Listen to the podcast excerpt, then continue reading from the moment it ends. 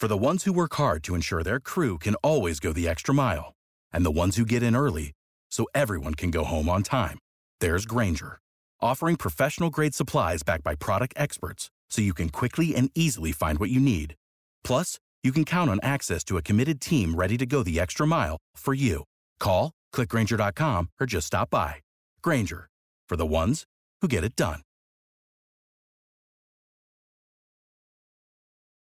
Welcome to the 10 Minute MBA. I'm your host, Scott D. Clary. On the 10 Minute MBA, I give you useful tips, strategies, tools, techniques that you can use to start, scale, grow, or 10x your business. Today, I have a guest lecturer, Fiona Smith. She is the millennial money woman. She built out one of the top trending, fastest growing personal finance blogs. She has built a huge community across all of her social. She's going to walk us through how to build a community from scratch. Some things to think about when you're putting out content and how to make that content resonate with your audience. So let's jump right into it. This is Fiona Smith, the Millennial Money Woman.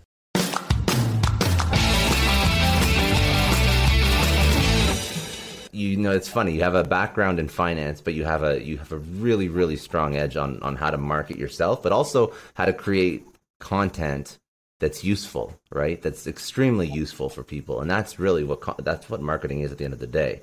Walk me through because, and actually, sorry, I, I don't like doing double questions, but I'm going to do a double question because I, there's two things that are on top of mind. I don't want to forget the second. So, firstly, um, has your business completely replaced the money that you are making in corporate yet? Two years later, and secondly, after you answer that, because I'm curious, um, for your content, what is your content strategy that you have used to build your Twitter, your blog, generate traffic? Um, and, and how did you how did you think through your content strategy?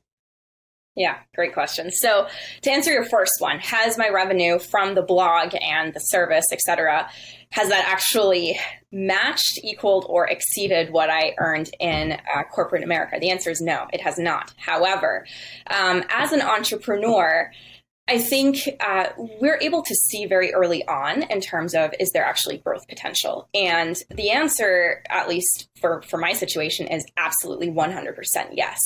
Um, I was able to see not only in my email subscriber list, I think within the first four months, I grew my email list by over 1,000%. I mean, it's just exploded. Um, with impressive. Twitter, yeah, it it was a, it was um, mind blowing. I was not expecting that either. Um, with Twitter, for example, which is my main social media platform uh, right now, at least, uh, I was able to grow it to four thousand followers um, within a couple of months, but it's nothing impressive.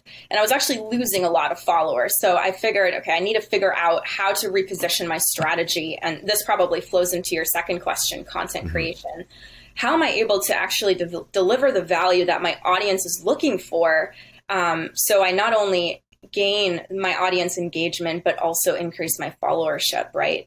Um, and I was able to reposition myself uh, by providing actionable advice. I think my audience really likes having key bullet points, and I didn't have that before. I had just kind of like platitude you know, in general stuff. A lot of us default to platitudes on Twitter. It's horrible. Oh my God. So many. Yeah, you got it. So many.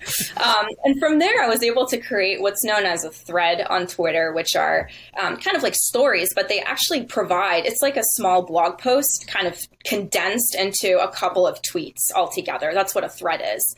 Um, and I think that's kind of helped me, number one, like gain the trust, and number two, increase my, my reach um, astronomically. So uh, again, thinking from that entrepreneur level, I was able to increase my impressions from I think 80,000 to over 5 million within like 2 months. And I, I mean it's just gone up from there and that was like last year November, December. So um, and then money wise too, it I was definitely not earning at all what I was earning in my corporate job.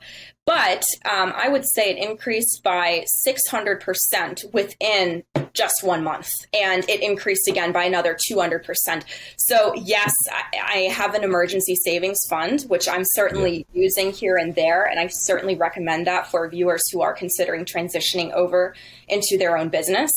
Um, but the, the beauty of it is if you have an emergency savings fund, you don't have to worry about, you know, oh my gosh, am I going to run out of money? And I know I won't because my business, it's it's just growing every single day. And that's but that's because I put in the work too. Um, and actually, I, I, do also want to say, like in terms of content, I first started um, thinking that Pinterest was the best platform. You know, in terms of like pushing out. Number one, obviously, I have it on my website, but then pushing out the content on Pinterest, um, and that was probably one of my biggest failures. It was, I mean, it just did not work for me. The strategy itself, like um, trying to publish, trying to get clicks, I still probably get between 400 to 600 clicks um, from Pinterest, but it's it's I mean obviously nowhere near what Twitter is. So I had to go through quite a bit of failure to realize my strengths. But I think that's part of every entrepreneur's journey. Um, so regarding content strategy.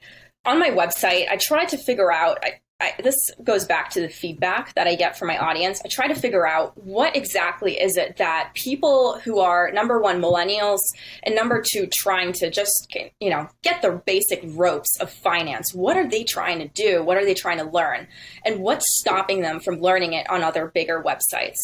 And so there are a couple of things that I found out. Number one, most websites they don't really break down financial topics into layman's terms, like into plain English. Um, and, you know, coming from a financial background, for me, it makes sense. But for others, it's like a different language. I mean, there's so many different abbreviations in finance, right? Like RMD, 401k, IRA, yeah. BDA. It, like, what does all that mean?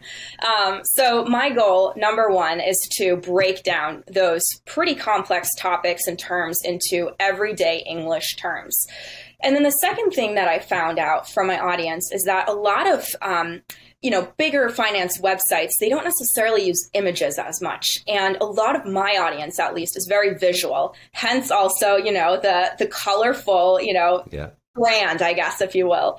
And my pictures are designed, you know, it, within each blog post, I try to create, incorporate pictures that c- try to break down those larger concepts into, again, visually appealing uh, creations to help uh, my audience understand finance, even if there's, you know, a big, um, a big topic or a key lesson that I want them to know, I, I highlight that, I outline it in my blog post so their eyes get drawn directly to it um, instead of, you know, taking 10 paragraphs to explain that one key topic. So that's like in terms of visual aspect, that's kind of how I try to create my content. And in actual, in terms of the actual content, um, that's just literally going to my audience, asking them for feedback and advice um, and figuring out like, okay, what's new? Like right now, obviously cryptocurrency currency is kind of mm-hmm. the hot thing. Um, so I've been trying to fi- you know figure out how can I write about um, cryptocurrency in basic English terms.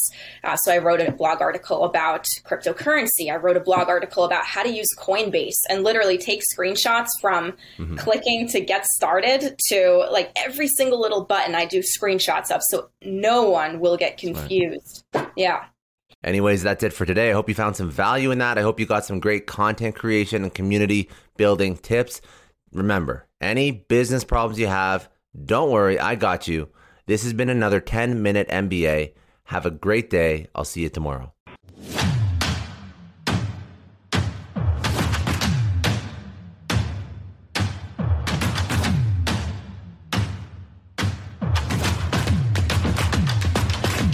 Prescription products require completion of an online medication consultation with an independent healthcare provider through the LifeMD platform and are only available if prescribed. Subscription required. Individual results may vary. Additional restrictions apply at lifemd.com. Read all warnings before using GLP 1s. Side effects may include a risk of thyroid C cell tumors. Do not use GLP 1s if you or your family have a history of thyroid cancer.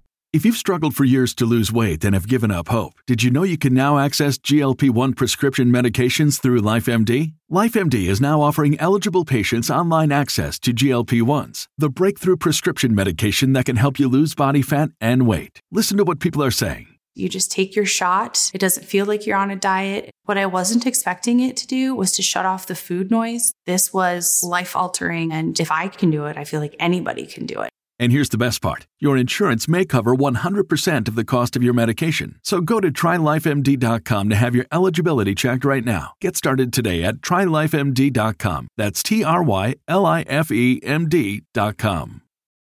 For the ones who work hard to ensure their crew can always go the extra mile, and the ones who get in early so everyone can go home on time, there's Grainger, offering professional grade supplies backed by product experts so you can quickly and easily find what you need. Plus, you can count on access to a committed team ready to go the extra mile for you. Call, clickgrainger.com, or just stop by. Grainger, for the ones who get it done.